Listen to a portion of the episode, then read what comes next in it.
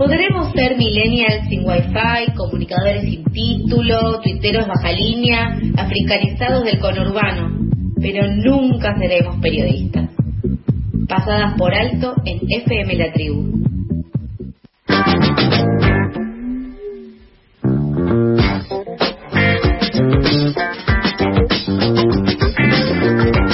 12 horas 7 minutos, continuamos con más información en Pasadas por Alto. Las fuertes lluvias de ayer generaron inundaciones en la ciudad de Buenos Aires, sobre todo en la avenida General Paz y los barrios Villaluro, Villa Urquiza, Devoto y Coglan, con un caudal de 30 milímetros por hora en el momento de mayor intensidad. Las inundaciones dejaron en evidencia que la ciudad de Buenos Aires requiere con urgencia políticas hídricas integrales y atender a los actuales indicadores de la crisis climática. Para conocer un poco más en profundidad acerca de esta situación y de por qué no se cumplió el eh, grito eh, otro era dicho por Mauricio Macri, presidente de la Nación, expresidente de la Nación, nos inunda más. Ya estamos en comunicación con la ingeniera civil especializada en hidráulica, María Eva Justos Vitis, espero haberlo dicho bien, pero ahora si no María Eva me corregirá, integrante de la organización El Movimiento que lucha por el derecho a la ciudad. Hola María Eva, ¿cómo estás? Carlos y Sofía, te saludamos al aire de FM La Tribu. ¿Qué tal Carlos? ¿Qué tal Sofía? Buenos días a todos, a todas, a todes. Gracias por este ratito, por esta comunicación con nosotros. Eh, ante la situación que se vivió ayer de, fuertes lluvias, compartiste justamente un hilo en Twitter explicando un poco estas razones, estas razones de por qué se dieron estas inundaciones cuando eh, supuestamente en la ciudad de Buenos Aires eso no, debería ocurrir más y también por qué son cada vez más frecuentes. ¿Quieres contarnos eh, cuáles son las principales problemáticas que observan en la ciudad que permiten esta situación? Sí, a ver, eh, la ciudad de Buenos Aires enfrenta dos amenazas de origen natural, que son las inundaciones y las olas de calor. Por eso, la ciudad necesita, con urgencia, contar con políticas hídricas integrales y transversales que estén, además, abordadas desde la perspectiva de la agenda climática. La realidad es que las obras realizadas en las últimas décadas, esos túneles aliviadores en la cuenca del Maldonado y en la cuenca del Vega responden a infraestructura que eh, ya está superada. En general, eh, hay consenso a nivel global de que esas mega obras de infraestructura no dan respuesta a eventos de lluvia cortos e intensos. Por otro lado, esas mega obras, esos megatúneles que además requirieron de estas megatuneleras, se diseñaron con registros de lluvias de la década del 90 y todos sabemos que en las últimas décadas se ha modificado la forma en la que llueve en la ciudad de Buenos Aires. Es fundamental repensar el paradigma de intervención de cara a la agenda climática. Y sin duda, no necesitamos construir túneles cada vez más grandes para controlar lluvias cortas e intensas, porque esa infraestructura es deficiente para darnos respuesta a este régimen de lluvia, sino que lo que necesitamos es justamente garantizar la retención y la infiltración de las lluvias ahí donde caen. Y ahí son claves las superficies verdes absorbentes. En ese sentido, ¿cómo afecta eh, que cada vez se reduzca más la cantidad de espacios verdes en la ciudad? Por supuesto que eso tiene un impacto altísimo. En realidad, si analizamos la lluvia de ayer, la lluvia de ayer hace eh, unas décadas atrás no hubiera inundado la ciudad de Buenos Aires. En realidad, lo que está sucediendo en la ciudad de Buenos Aires es que en la última década hemos perdido aproximadamente el equivalente a 75 plazas de mayo en superficies verdes absorbentes. Es decir, si vamos a continuar eh, cementando e impermeabilizando la ciudad, por más túneles inmensos que ejecutemos, no vamos a poder dar respuesta a la problemática de las inundaciones. La verdad es que la ciudad se está planificando en función de los negocios de las grandes desarrolladoras inmobiliarias sin tener en cuenta la agenda climática. Y en ese sentido, este jueves el gobierno porteño pretende votar de manera definitiva tres proyectos que son muy preocupantes en este sentido y que de avanzar por supuesto, van a impactar más en la problemática de las inundaciones en la ciudad. En primer lugar, la cementación de Costa Salguero. En segundo lugar, la construcción de un nuevo puerto madero en uno de los pulmones verdes más importantes que la ciudad tiene y uno de los pocos humedales que conserva allá en Costanera Sur. Y por otro lado, 11 convenios urbanísticos de construcción de megatorres sin evaluación de impacto ambiental, que por supuesto van a terminar de colapsar los ya colapsados servicios en la ciudad de Buenos Aires. Por eso es que lo que necesitamos en la ciudad de Buenos Aires es una agenda ambiental y necesitamos políticas integrales que incorporen la perspectiva de la crisis climática. El negacionismo climático va a hacer que la ciudad de Buenos Aires se inunde, no solo digo, como se inundó ayer, sino que se inunde cada vez con más frecuencia.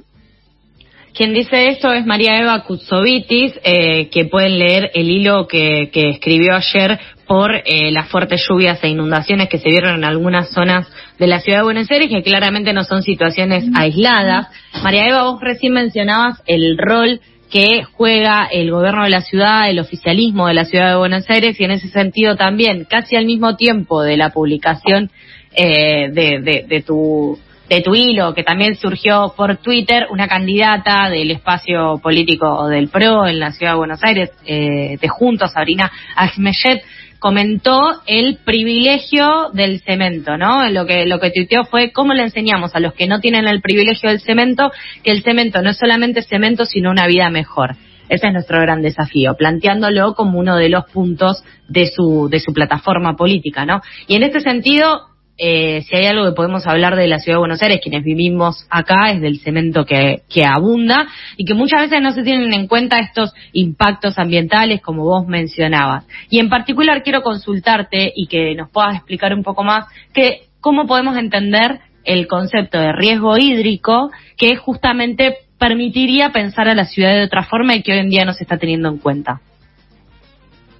A ver, eh, dos cuestiones. La verdad es que mm, el paradigma en relación a eh, eh, las políticas hídricas es un paradigma que viene cambiando en las últimas décadas. Las ciudades del mundo que tienen una muy buena gestión en materia de inundaciones han modificado completamente el paradigma de las mega obras por justamente ir incorporando cada vez más superficies verdes absorbentes para resolver la problemática de las inundaciones. No es eficiente construir megatúneles para poder controlar lluvias cortas e intensas. Lo que es eficiente es justamente gestionar las aguas de lluvia ahí donde caen, es decir, reteniéndolas e infiltrándolas. En algunos casos, muchas ciudades también recurren a construir lo que se denominan reservorios, que son espacios públicos multipropósitos que lo que hacen es retener las aguas de lluvia, esperar que pase el evento de inundación para luego introducir esas aguas en los sistemas de desagües que ya están vacíos. La verdad que no comparto el concepto en relación a la agenda climática vinculado al privilegio del cemento. Hay consensos globales este, en relación a que justamente para poder afrontar la crisis climática lo que necesitamos es poder potenciar lo que se denomina las infraestructuras verdes y azules. Por eso me parece que en este caso ese tuit es desacertado o va contramano de lo que se está planteando en relación a la agenda climática.